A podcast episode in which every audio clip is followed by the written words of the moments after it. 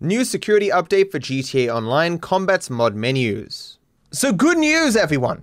GTA 5 title update 1.66. Security implemented a new data protocol in GTA Online to improve the security of network sessions and player-to-player messaging. Fixes an issue that could result in a player's GTA Online experience being modified by a third party, including altering GTA dollar balance, RP level, bad sports stat status, and other player stats. Manipulation of players being kicked or crashed. So basically, we had a security patch. While you can't be kicked or crashed anymore or have your entire account compromised in that way. They didn't stop everything else that mod menus can do, like just teleport you around and stuff or kill you over and over again, uh, drop money for you and all that stuff that mod menus were able to do prior to a month ago. So me being a streamer means I will still be screwed with in that way. Although it does now seem possible that invite-only sessions are now actually secure, meaning modders won't be able to join me. Basically, can I go back to playing GTA Online after this update? Yes. Will mod menus still exist? Of course. Therefore, I'm going to be taking roughly the same precautions as I was taking before to prevent people from screwing with me. Creator of the account breaking mod menus for GTA Online apologizes. This is apparently a post from the dude who first put the features in a mod menu that are breaking people's accounts and stuff and getting them banned. I fully own that I fucked up. I am as sorry as a man can be, and all I can do is take extreme ownership right now, be better, and lead myself to a better life as a better human again. Those malicious features shouldn't have been added, ever. I believed that North was in such a bad state that we needed something to boost popularity in the modding community. So adding those features seemed like a good idea. I was wrong. I'll be posting a tool tonight, open source, that can be ran once to unbrick your account if you or your friends don't want to load up a menu to fix it. Again, I'm sorry for releasing this into the public. Full changelog can be found here. Not everything was addressed in this update. I wanted to have these features removed ASAP. More bug fixes to follow today. I have often wondered how cutthroat the market for mod menus is. Because there's quite a few of them out there, right? And I suppose you want to do things to stand out, to have features that no one else has. But the second you add a feature or find a way to do something, another mod menu is going, to go, oh, we can add that too if this is true, then it was just a dude trying to get popularity, trying to get some more sales, went a bit too far. It still doesn't justify it and still seems fucking terrible because mod menus in general are goddamn terrible, but. And of course, mod menus in general have had terrible features that have screwed with me for years. It isn't just these crashing, bricking features that have come out now. It isn't like the normal effects that a mod menu has are benign and don't ruin other people's experiences of GTA Online. Not just my own. So it's hard to feel sympathy for this dude because he sells something that specifically harms and makes the experiences of other people worse. Do you think there are grounds for lawsuit against Rockstar? Who the hell would want to spend potentially hundreds of thousands of dollars fighting Rockstar for this issue? Something so ambiguous. Who would know the law enough to know whether or not they really have a case? You probably have to like already have lawyers on retainer that you just always have looking up stuff and you're just like, hey, you just look into this and see if we have a case here which I don't think most players do have. Yet countries, yeah, like the EU or something, could be like, this is representing a privacy concern or a, just a general safety concern for people in the EU, so we're gonna crack down on this, but that's not gonna happen, I don't think. That'd be way worse than this, I think.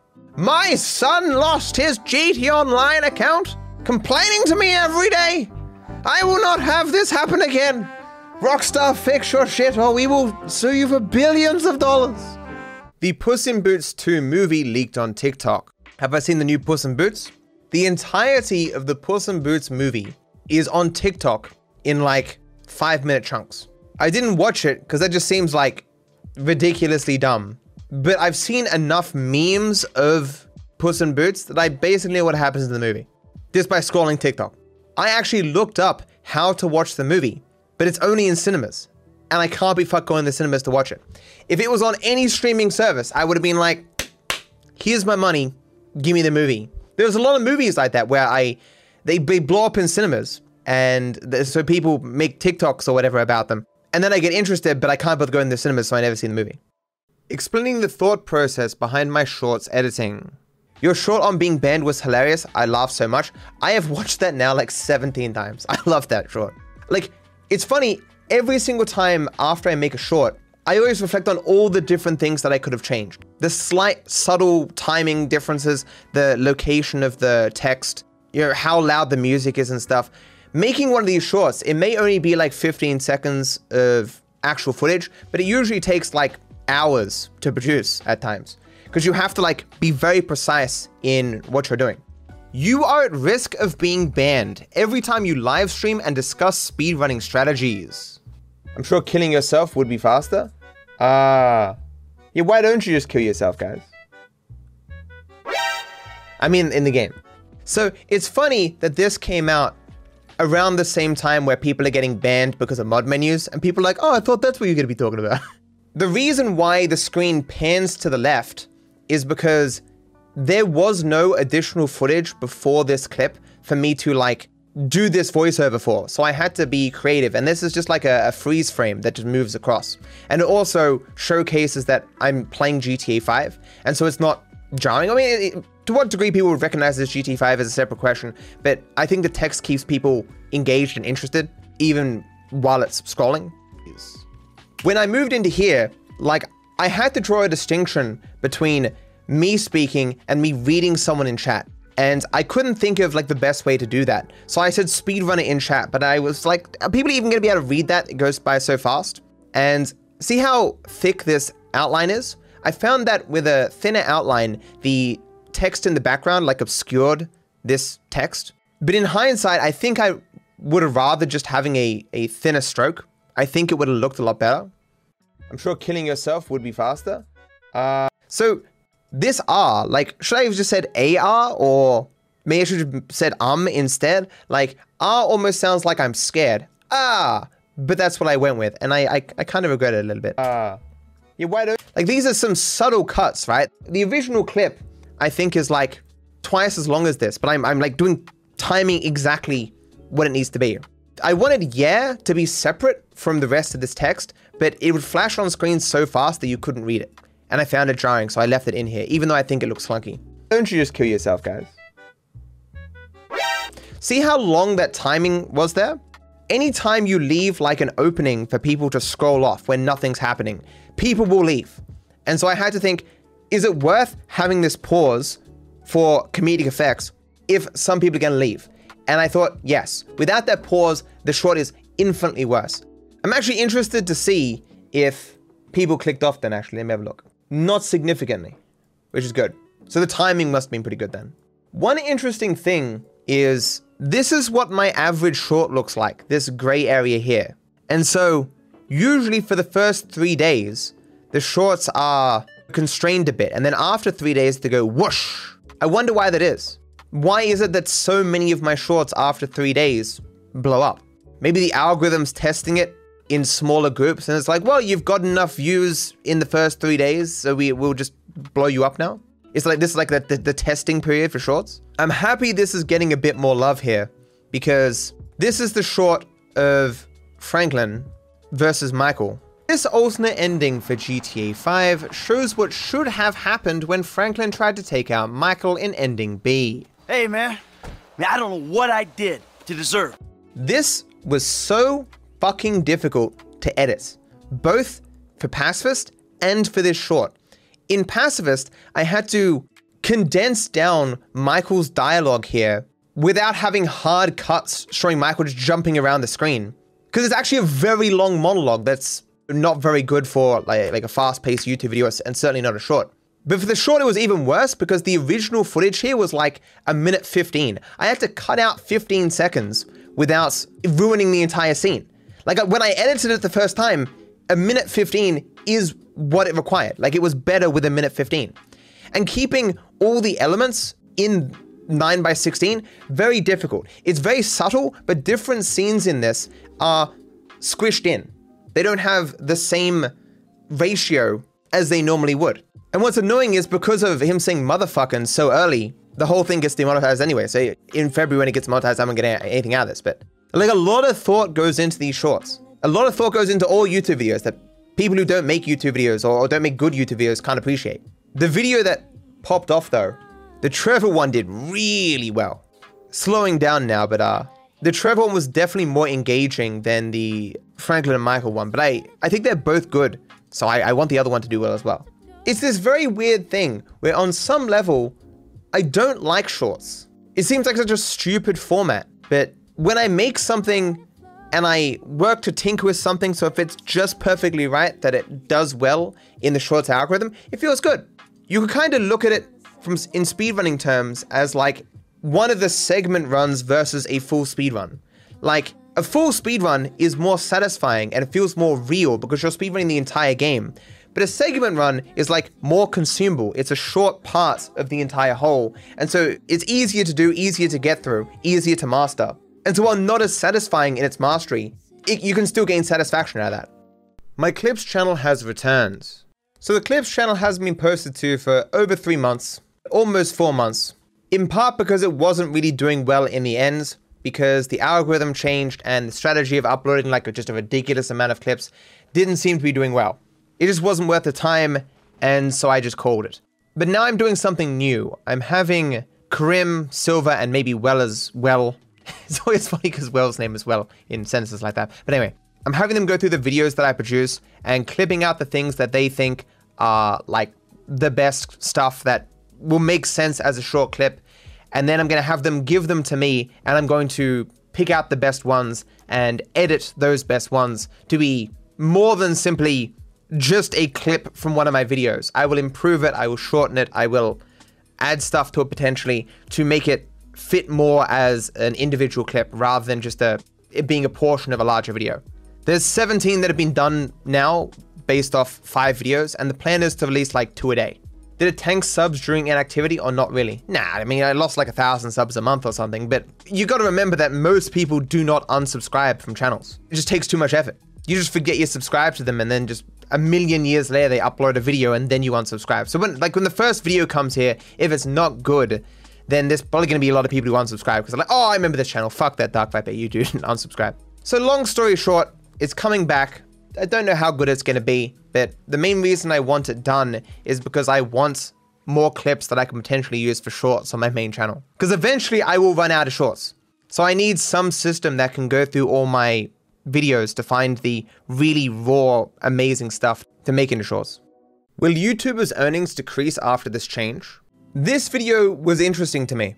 It's amusing to me that CaptainSparklez, once upon a time like a massively huge Minecraft content creator, still makes Minecraft videos, but I had no idea who they were until they made a video. He made a video being like, I don't like the algorithm and I'm giving up or something.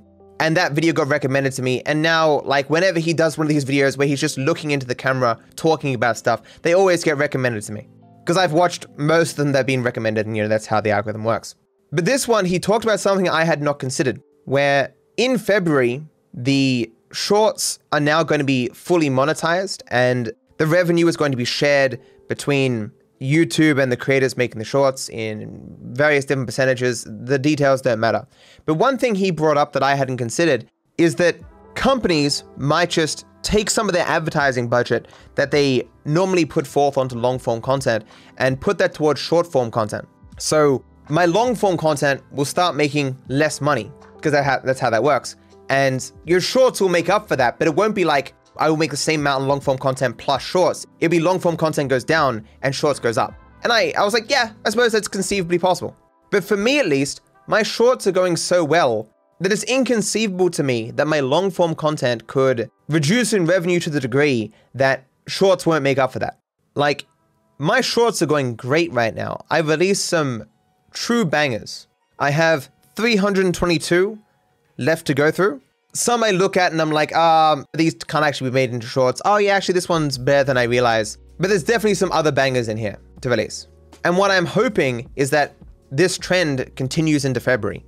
I've got a week left. And I hope that the monetization of shorts is actually significant, which it might not be because monetizing shorts is quite hard, right? Because the content's so short. If you've never played this game, you're not a real gamer. How much are you getting paid to play on stream? It's so insulting to how good this game is that people ask that question sometimes in chat.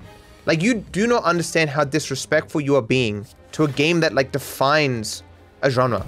This game is legendary. This is one of the indie darlings. It, it, it is sad to me that there are people growing up right now who have not played nor will play Slay the Spire.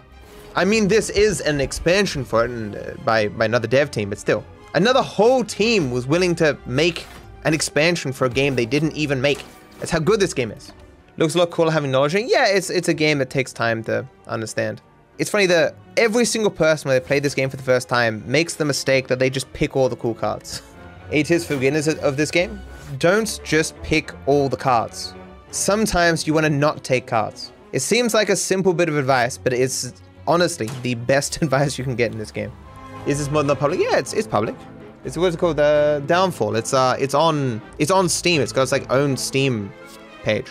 It's a whole new campaign. It's got a new character. You can play as bosses and like defend the heart and stuff. It's apparently pretty nuts. Someone was telling me that the people who made this are like a bigger dev team or bigger company than the um, people who made the original game. It's got like the seal of approval of uh, the original devs. What do you mean by the mod is developer approved? They mentioned it in patch notes as a great way to play the game again. My thoughts on the first Knives Out movie. So I watched uh, Knives Out yesterday because I liked Glass Onion so much, and I uh, quite liked it. It was very good. A little bit of it sucked because, like, you know that like a lot of what you're being told in the beginning is clearly misdirection, and so you're sitting there the entire time like, so all this is nonsense. How is this all going to be recontextualized to mean something different? Like the best mystery is one where you aren't even expecting a mystery, to me. But if you're going into like a detective sort of movie, I, I you just know there's going to be a twist. My ongoing internal struggle between wanting to help others and wanting to keep to myself. One day, I will effectively retire from video games and I will just make essays, dude. They will be not successful and they'll be watched by like 10 people, but I think they'll make me happier. That stuff just makes me very uncomfortable, dude. As weird as it sounds, I don't like talking about people. I don't like attention on myself. I'm constantly conflicted because I like to keep to myself, but there are things that other people do that harm others. It really rubs me the wrong way. And a lot of it I, I can't talk about because I don't feel like I'm qualified or know enough. But the handful of topics that I do feel qualified, I feel like I have to say something even if it feels uncomfortable for me to do so. Because I just feel guilty not doing something. It's uh I'm a very conflicted person. You think I'll be successful with it? Nah, dude. Like um I don't really have that kind of presentation uh, ability. Like I'm not very good at reading scripts and stuff. I mean, like, I, sure, I'd get better over time, but I just, uh, I struggle. Explaining the attention economy. Previously, I thought people intuitively understood this, or like it was just something you picked up via osmosis kind of thing. Attention is a finite resource. There can be only a finite amount of things that require attention at any given one time. Take MMOs. There cannot be an infinite amount of MMO games that are all successful because there's just not enough people with enough attention to be able to give the MMOs the attention they need for there to be an infinite number of them. Because there's a finite amount of attention, there can therefore only be a finite amount of successful MMOs. I can't tell you the number that that is, but that is the case. Whenever anything new comes onto the scene, whatever attention is applied to it necessarily has to be taken from somewhere else. Because attention is always applied, even if all you're paying attention to is what's in your room. This is how people aren't famous anymore. That is a good way of putting it, where there can only be a finite amount of famous people. Because you can't simultaneously pay attention to literally every single person on the planet at once. In the same way that you can't watch an infinite amount of YouTube videos. You have a finite amount of attention that you can only give to a certain amount of digital products at a time. Not all things require mutually exclusive attention, but this is what the attention economy is about.